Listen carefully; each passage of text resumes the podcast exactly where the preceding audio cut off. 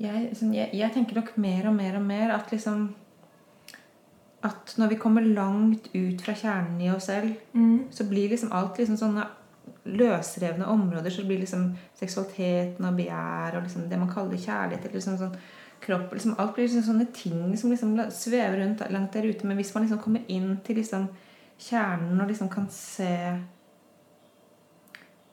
Kan se alle de sår det sårbare barnet i den voksne. Da, eller liksom, Og liksom hvordan vi på en eller annen måte bærer med oss noen så eh, tidlige og skjøre deler som liksom lever ut i disse voksenforsøkene våre. da. Mm. Og at der inne fins det en kjerne. Og at på en måte liksom tenke at alle disse tingene som kan virke så atskilte og liksom motsetningsfulle der ute, hvis man liksom fører dem inn til den kjernen hvor den voksne er veldig nær barnet i seg, så, er, så er alt sammen veldig forbundet der. da. Ja. Kanskje også på veldig liksom, konfliktfylte og motsetningsfulle måter forbundet, men, men at, det, at de på en eller annen måte henger sammen innerst, liksom. ja. Og at jeg tenker nok også mer og mer at i, i desto større grad en liksom klarer å nærme seg den kjernen i seg selv, i sin væren i verden, jo mer vil disse tingene kunne liksom integreres og ikke nødvendigvis være så ekstremt fragmenterte. da.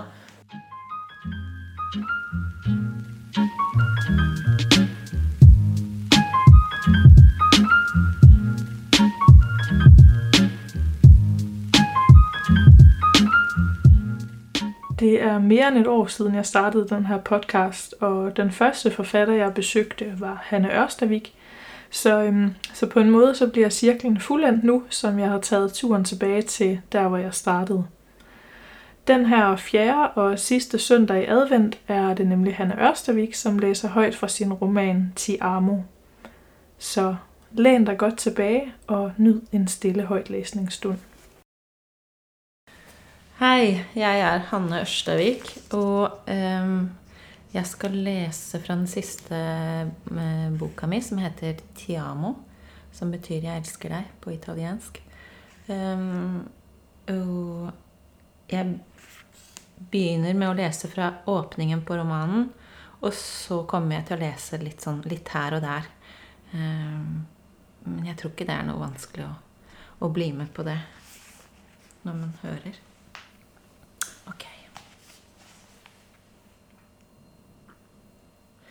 Jeg elsker deg. Vi sier det til hverandre hele tiden. Vi sier det i stedet for å si noe annet. Hva skulle det andre ha vært? Du. Jeg holder på å dø. Vi. Ikke gå fra meg. Jeg. Jeg vet ikke hva jeg skal gjøre. Før. Jeg vet ikke hva jeg skal gjøre uten deg når du ikke er her mer. Nå. Jeg vet ikke hva jeg skal gjøre med disse dagene, denne tiden hvor døden er det mest synlige i alle ting. Jeg elsker deg. Du sier det om natten når du våkner av smertene eller mellom to drømmer og strekker armen ut etter meg. Jeg sier det til deg når jeg finner skallen din som er blitt liten og rund i hånda mi nå som håret ditt nesten er borte, når jeg stryker deg litt for å forsøke å få deg til å snu deg så du slutter å snorke. Jeg elsker deg. En gang strakk jeg hånda ut og kjente huden din, la håndbakken mot ryggen din, inntil magen, låret, et eller annet sted i løpet av natten, og det var å opprette en forbindelse, få kontakt, at noe lite og språkløst, og kanskje veldig tidlig i meg selv, en nyfødt del, kunne kjenne hud og varme og synke ned, kjenne bunn i natten, komme hjem eller fram. Jeg elsker deg.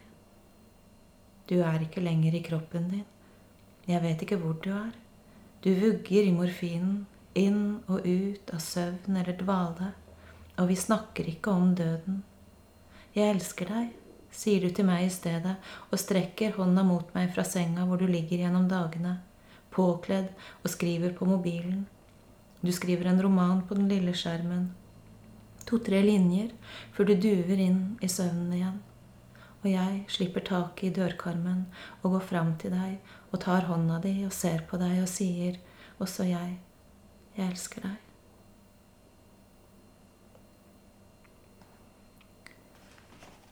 Språksvårigheter, det er forholdet til virkeligheten det rør seg om, skriver Birgitta Trotsig på midten av 70-tallet.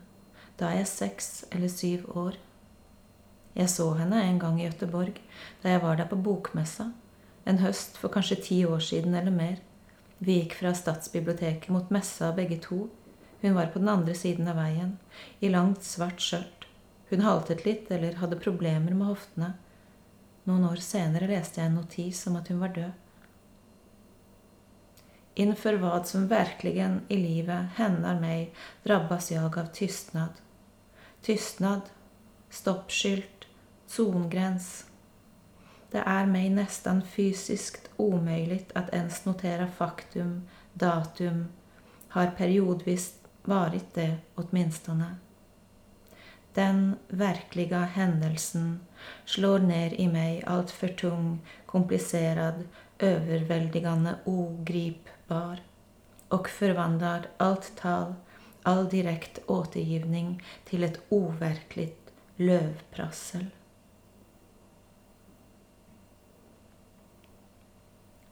Når var det det begynte? Når var det du ble syk? Var du syk allerede da vi var i Venezia i januar for snart to år siden, og du kastet opp og meldte avbud til både jobbmiddagen og foredraget du skulle holde? Tre dager etterpå Tre dager etter dro vi til India. Holdt cellene på å dele seg i et kaotisk vanvidd i deg allerede da? mens vi satt utpå vannet i en robåt i mørket og så likbrenningen inne på stranda i Varanasi? Var du syk allerede da, i januar 2018? Neste gang vi merket noe, var i juni. Jeg hadde vært på litteraturfestival i Århus, og du møtte meg i København. Vi hadde leid en Airbnb ved Islands Brygge. En oppredd sovesofa og verdens minste bad. Tredje etasje med en liten balkong. Da vi sto der ute, kunne vi se åpningen. Kanalen der vannet løper til høyre. Vi møttes lørdagen. Jeg kom med tog, og du med fly. Du kom først og hadde fått nøklene av vertinnen. Overfor naboer skulle vi late som om vi var venner av henne, hadde hun sagt. Hun var sanger. Vi lagde historier om en norsk og en italiensk musiker. Jeg cellist og du fiolin. Vi møtte ingen. Dagen etter gikk vi tidlig ut og bare gikk. Gjennom sentrum og opp nord for Sørene. Gater vi aldri hadde gått før. Vi tok over mot Vesterbro, og plutselig, like ved Kjøttbyen, måtte du holde deg fast i et hushjørne. Du kunne ikke gå et eneste skritt til. Det var umulig å forstå om du var sliten, eller om du bare hadde vondt. Du var nesten sint. Vi tok en taxi tilbake til leiligheten.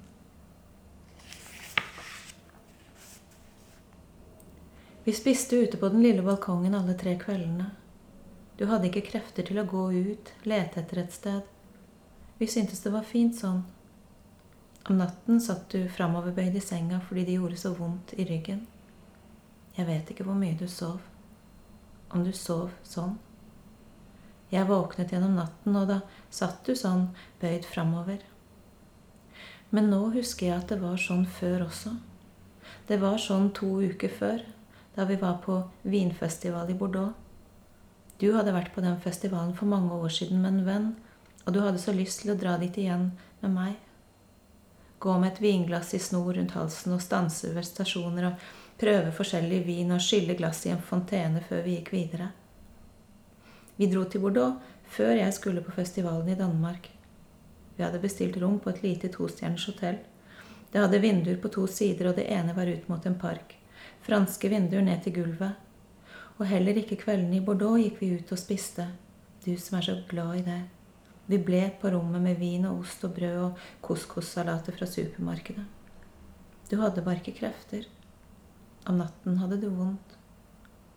Du sa ikke så mye om det.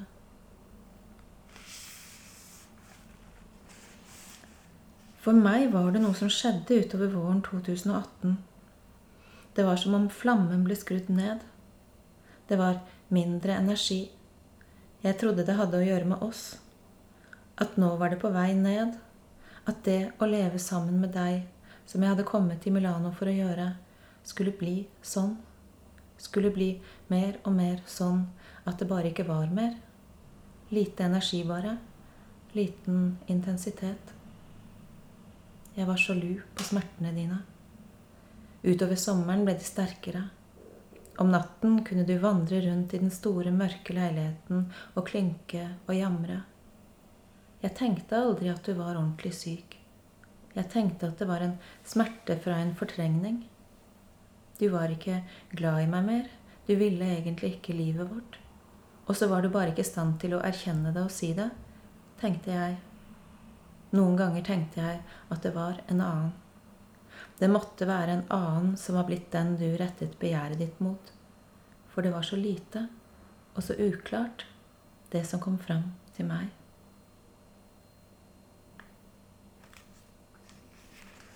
Da vi reiste til Venezia igjen i august, til leiligheten på Giudecca som forlaget leier, var smertene dine så sterke den første natten at vi ble redde begge to. Om morgenen ringte jeg pappa i Oslo. En gang har han vært sykepleier, han sa vi burde dra på sykehuset og få det sjekket ut. Det var det vi trengte å høre. Vi dro med en gang.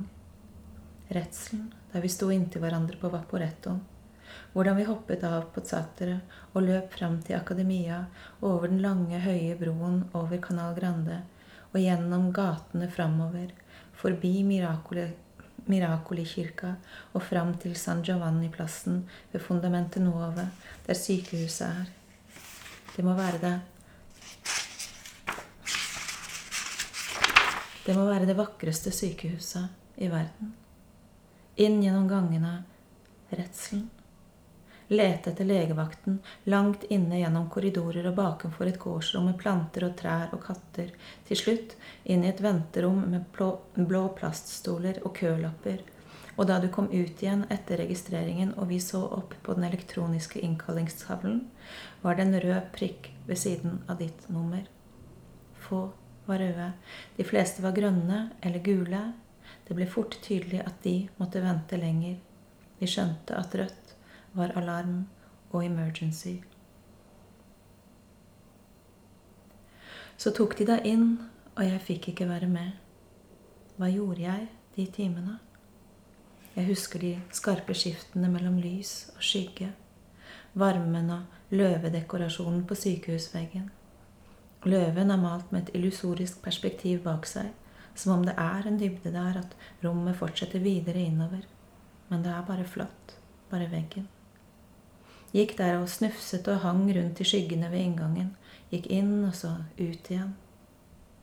Akkurat den plassen der sykehuset ligger, har jeg vært på så mange ganger i forskjellige årstider gjennom så mange år. Hele den tiden forlagets leilighet var i Castello-området som er like ved. Gått forbi løven på veggen, sett på perspektivet. Aldri gått inn. Og nå var plutselig sykehuset i Venezia aktuelt og relevant og akutt for meg. Det var der inne de skulle finne ut om deg. Du som jeg hører sammen med. Du som gjør natten og mørket til vårt sted i den store senga. Et sted der jeg kan røre ved deg, kjenne at du fins, være trygg. Du som er hjem for meg og himmelen. Mobilen i hånda. Hvor lang tid kan det ta? Det tar flere timer, og det kommer ingen melding. Det var ikke dekning der inne, sier du senere. Jeg vet ikke hva jeg gjorde de timene. De er som biter av bilder som ikke henger sammen. En brostein, en dørkarm, en katt over plenen i varmen. Alt er for tett på.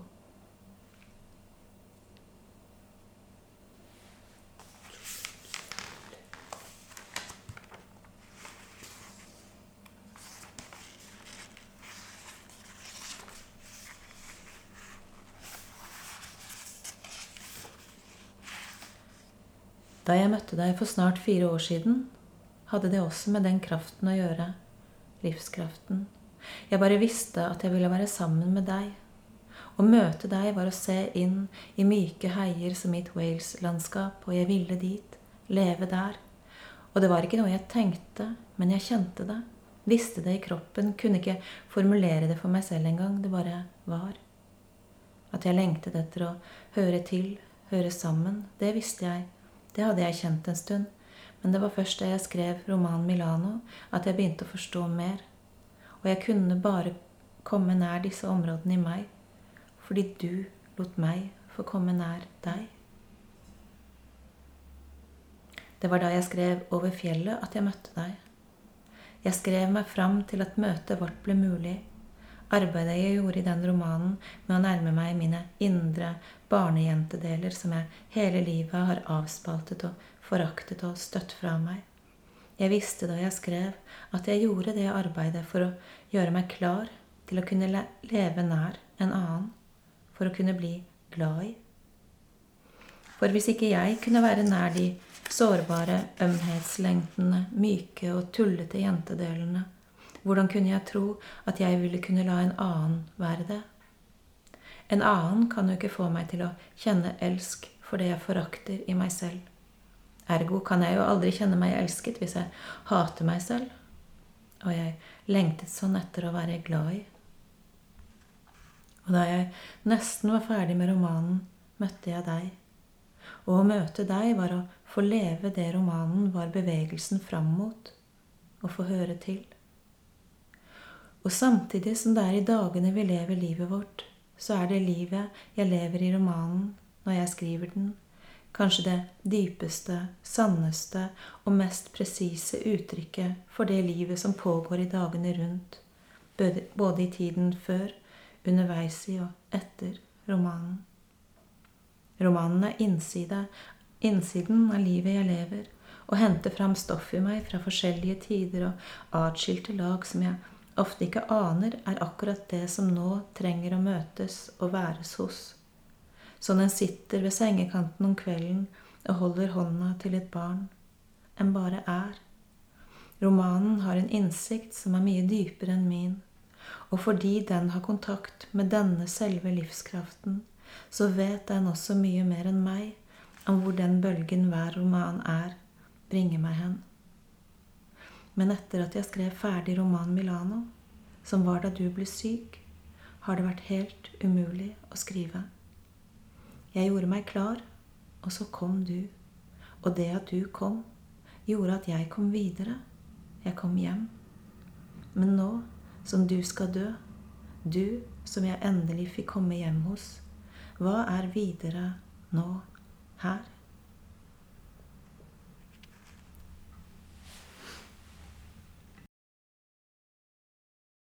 Her var det altså Hanne Ørstevik, som læste højt fra sin roman Ti Amo. Du kan også høre hele vores samtale fra første gang, jeg var på besøg hos hende, hvor vi snakkede om blandt andet skrivekunst og kærlighed og det at huske sit eget indre barn. Øhm, en meget rørende og ikke mindst inspirerende samtale, som satte en masse tanker i gang hos mig, og, øh, og som jeg vil bære med mig i lang tid fremover. Generelt så er der meget for, de her, for det her podcastprojekt, jeg vil bære med mig videre. Også de her små højtlæsningsseancer har fået mig til at tænke lidt ekstra. Det har øh, nok lidt, lidt overraskende for mig egentlig øh, rørt mig en hel del, når jeg har siddet her og optaget og lyttet til den, som har læst højt. For mig er det en eller anden form for omsorg i det at læse højt for hinanden, øhm, uafhængig af den givende situation. Det er, det er en anden måde at være sammen på og give noget videre. Det behøver måske ikke nødvendigvis at være ens egne ord, man læser højt. Det kan måske lige så godt være noget, noget andet, som har optaget dig eller rørt dig. Øhm, eller ja, sat, sat nogle tanker i gang. Øhm, uanset så er det en oplevelse, man deler. Både det, som faktisk står, men også det, som læses højt. Det er, det er tid, det er opmærksomhed og, og skærpelse, man giver væk. Og, øhm, og jeg har egentlig tænkt meget i det sidste, at, at man burde gøre det noget mere. Så det her er også en opfordring, samtidig som selvfølgelig et ønske om en rigtig god jul og et godt nytår Tag dig tid til en højtlæsningsstund med dine nærmeste i løbet af julen. Det er tid og opmærksomhed, som er godt givet ud. Jeg håber at vende tilbage med flere episoder og kunne tage ud på nye besøg i året, som kommer. Men indtil videre så er det lidt usikkert, hvad som kommer til at ske, og hvad som ikke kommer til at ske. Men jeg håber, at du fortsat vil lytte med, øh, når eller hvis der sker noget. Så tak for nu. Rigtig god jul, og pas på dig selv og dine nærmeste.